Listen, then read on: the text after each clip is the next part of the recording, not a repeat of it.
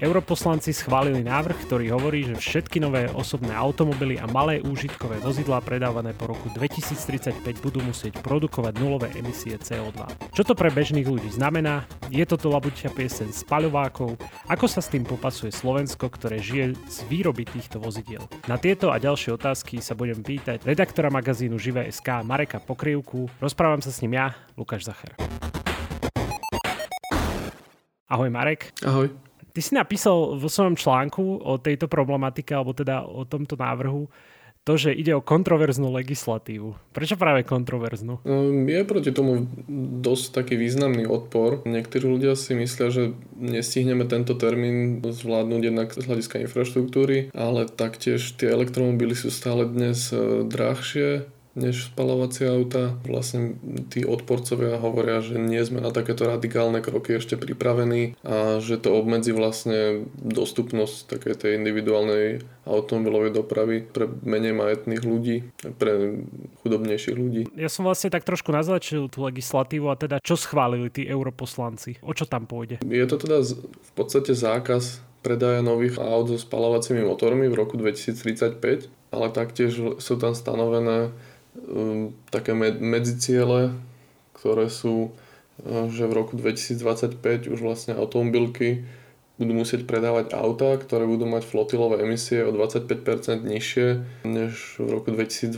V prípade ľahkých užitkových aut je to o 17% menej. Ďalej v roku 2030 budú musieť oproti roku 2021 produkovať o 55% menej emisí. V prípade dodaviek to bolo 50. A teda následne od roku 2035 už budú musieť mať všetky osobné auta aj ľahké užitkové auta nulové emisie. Ak chápem tu, tie jednotlivé milníky, ono, dajme tomu, hej, dáme príklad, že už od roku 2025 e, tie automobilky musia už rovno, že 25%, ne, nezvyšuje sa to postupne rokom, že do toho 2030, dám príklad, hej, že 2025 začíname s nejakými 15%, hej, a postupne sa to tak nabaluje, alebo je to proste rovno, že od 2025 25%? Sú tam, sú tam stanovené takéto 5-ročné obdobia, pre ktoré platí tá jedna hodnota a bude to teda tak skokovo, nebude to plynulé. A ty si spomínal teda, že je to aj, ako sme už na začiatku hovorili, že taká kontrola kontroverzná legislatíva. Ja som sa dočítal, e, že Slovensko spoločne s viacerými krajinami žiadalo o posunutie účinnosti. Bolo to kvôli tej infraštruktúre, alebo tam ešte niečo iné bolo? Tých výhrad bolo viacero, ale primárne teda infraštruktúra a cena elektromobilov a ich v podstate nedostupnosť pre nízkopríjmové skupiny. Mm, a okrem Slovenska to boli aké krajiny? Podľa Reuters mali o to žiadať napríklad Bulharsko, Portugalsko, Rumunsko a Taliansko, ale veľký odpor vyvíjalo tiež Nemecko, čo je vzhľadom na to, aká je to atomilová veľmoc celkom pochopiteľné. Podľa tej legislatívy budem môcť po roku 2035 jazdiť na spaľováku, alebo, alebo musím hneď si kúpiť nejaký ten elektromobil? No ak bude to vozidlo predané pred Silvestrom, a teda pred, na konci roku 2034, tak áno, až po tomto, po 1. januári 2035 už teda nebudú môcť byť vôbec predávané, ale tiež sú tam isté výnimky. Stále sa diskutuje napríklad o syntetických palivách, ktoré keď by boli vyrobené vlastne klimaticky neutrálnym spôsobom, tak aj tie autá so spalovacím motorom by vlastne e, neprodukovali navyše žiaden oxid uhličitý. Taktiež má byť stanovená vlastne výnimka pre, pre malých výrobcov, ktorí vyrábajú napríklad do tisíc kusov aut ročne. A potom je tam ďalšia vlastne kategória, ktorí budú vyrábať do 10 tisíc osobných aut alebo 22 tisíc dodávok ročne. Tí budú mať nejakú výnimku do roku 2035 a následne už potom bude platiť len ten strop tisíc kusov ročne, ktorí budú mať voľnejšie podmienky, nebudú musieť mať nulové emisie. No a ty teraz hovoríš o týchto o, výnimkách pre malých výrobcov a aj si sa v podstate zamyslel na konci svojho článku, že o, či veľkí hráči toto nemôžu zneužiť nejak. Ak to bude stanovené nie tak, že by sa tomu zabránilo, tak to kľudne môže, môže byť prípad nejakých výrobcov, povedzme ako Lamborghini alebo Ferrari teraz vyrábajú vlastne niekoľko tisíc aut ročne, napriek tomu, že sú, patria medzi tie najexkluzívnejšie značky vôbec tak sa môže stať v budúcnosti, že Grot, tá materská značka vlastne bude predávať len elektromobily, ale založí si nejakú formálne samostatnú cerskú značku, ktorá bude vyrábať do tých tisíc aut ročne a tam budú stále ešte používať aj spalovacie motory. My sa teraz rozprávame stále o osobných autách a malých užitkových vozidlách. Čo napríklad také kamiony, že tam sa to nejak v tomto návrhu sa niečo riešilo ohľadom kamionu? Ťažké nákladné auta. Pôvodne sa pri nich hovorilo, že budú súčasťou toho, toho navrhovaného opatrenia, teda že to bude platiť pre všetky kategórie vozidiel ale nakoniec to pri tejto kategórii bude menej prísne. Tam sa to bude znižovať, že prvý limit bude v roku 2030, kedy budú musieť mať oproti roku 2019 o 45% nižšiu produkciu CO2. V roku 2035 to bude musieť byť o 65% menej a v roku 2040 o 90% menej. To znamená, že aj po roku 2040 sa stále budú môcť predávať ťažké nákladné auta so spalovacími motormi, ale tie flotilové emisie tých výrobcov budú musieť byť výrazne nižšie než, než dnes. Teraz sme riešili problematiku či už tých takých no, kamionov alebo tak teda veľkých užitkových vozidel, riešili sme aj osobné. Máme pre toto všetko pripravenú infraštruktúru? No na nejaký celoplošný prechod na elektromobilitu určite nie. Uvidíme, ako bude výstavba pokračovať v najbližších rokov, teda najmä verejných nabíjacích staníc, ale tie signály sú celkom dobré, to tempo sa zvyšuje a stále vznikajú nové a nové projekty, ktoré slubujú výstavbu týchto staníc. Je napríklad spoločná iniciatíva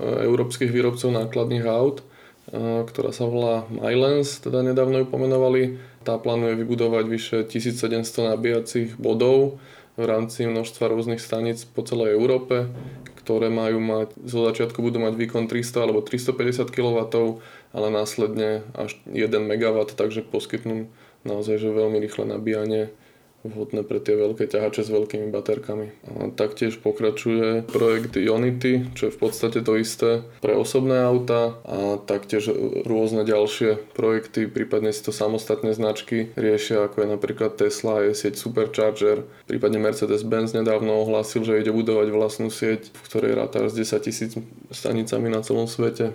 Čo v prípade to, že ja viem, že sa bavíme o, o nových vozidlách čisto, ale keď teda po roku 2035 si kúpim od uh, akože z druhej ruky auto, tak eh, je to v poriadku, hej? Áno, legislatíva sa týka výhradne nových aut, čiže aspoň zatiaľ nijak nerieši predaj z druhej ruky, teda jazdené auta budú normálne môcť zostať v prevádzke. A to sa chcem spýtať, že či sa to nejak, e, či tam není nejaká vízia toho, že kedy sa úplne, da bude úplný zákaz takýchto vozidel, nielen toho, že sa budú nové predávať, ale totálny zákaz. No, zatiaľ to legislatíva nerieši, samozrejme do budúcna to nemôžeme vylúčiť, pretože ak sa náhodou e, v roku 2045 alebo v roku 2050 ukáže, že veľká časť spoločnosti stále využíva tie spalovacie auta pred rokom 2035, tie spalovacie auta vyrobené pred rokom 2035 a tie stále prispievajú významnou mierou k produkcii oxidu uhličitého alebo teda skleníkových plynov, tak je možné, že v budúcnosti to budú chcieť zákonodorcovia nejako obmedziť, prípadne spoplatniť a tým teda motivovať ľudí na prechod k elektromobilite. A ešte, ak som dobre čítal, tak e, tá schválená legislatíva rieši aj meranie emisí.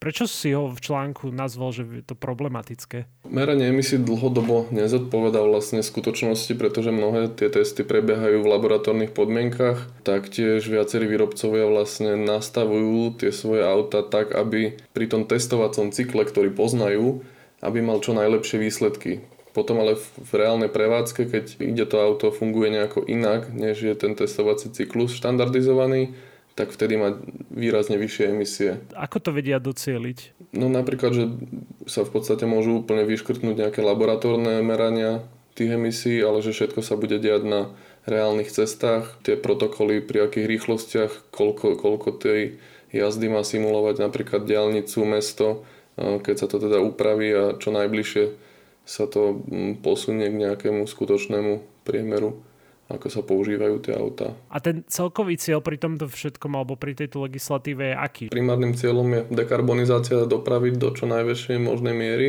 Je to vlastne súčasť toho balíka Fit for 55, ktorý teda sa snaží o to, aby sme v rámci rôznych odvetví a v rámci rôznych oblastí spoločnosti výrazne znížili produkciu skleníkových plynov. Zatiaľ je to iba rámcovo táto legislatíva vlastne prijatá a konkrétnejšie nejaké nariadenia a čísla, teda, že ktorá hodnota sa bude čoho presne týkať, tak to sa ešte bude vlastne ďalej niekedy vyľaďovať. Dobre, Marek, tak ďakujem pekne za objasnenie tejto témy. Ahoj. Vy, ak chcete ešte ďalej počúvať o elektromobiloch, tak si môžete vypočuť podcast Share s Marošom Žovčinom a opäť s Marekom Pokrývkom o tom, či sa oplatí batérie vymieňať a prečo, aké problémy sú s tým spojené a prečo by to viedlo k zvýšeniu množstva odpadu. Ak nás ešte eh, chcete odoberať na svojej obľúbenej podcastovej aplikácii, tak nás vyhľadáte, keď napíšete technologický podcast Share a ak nám chcete niečo odkázať alebo nás opraviť, tak nám píšte na podcasty zavinač živé.sk.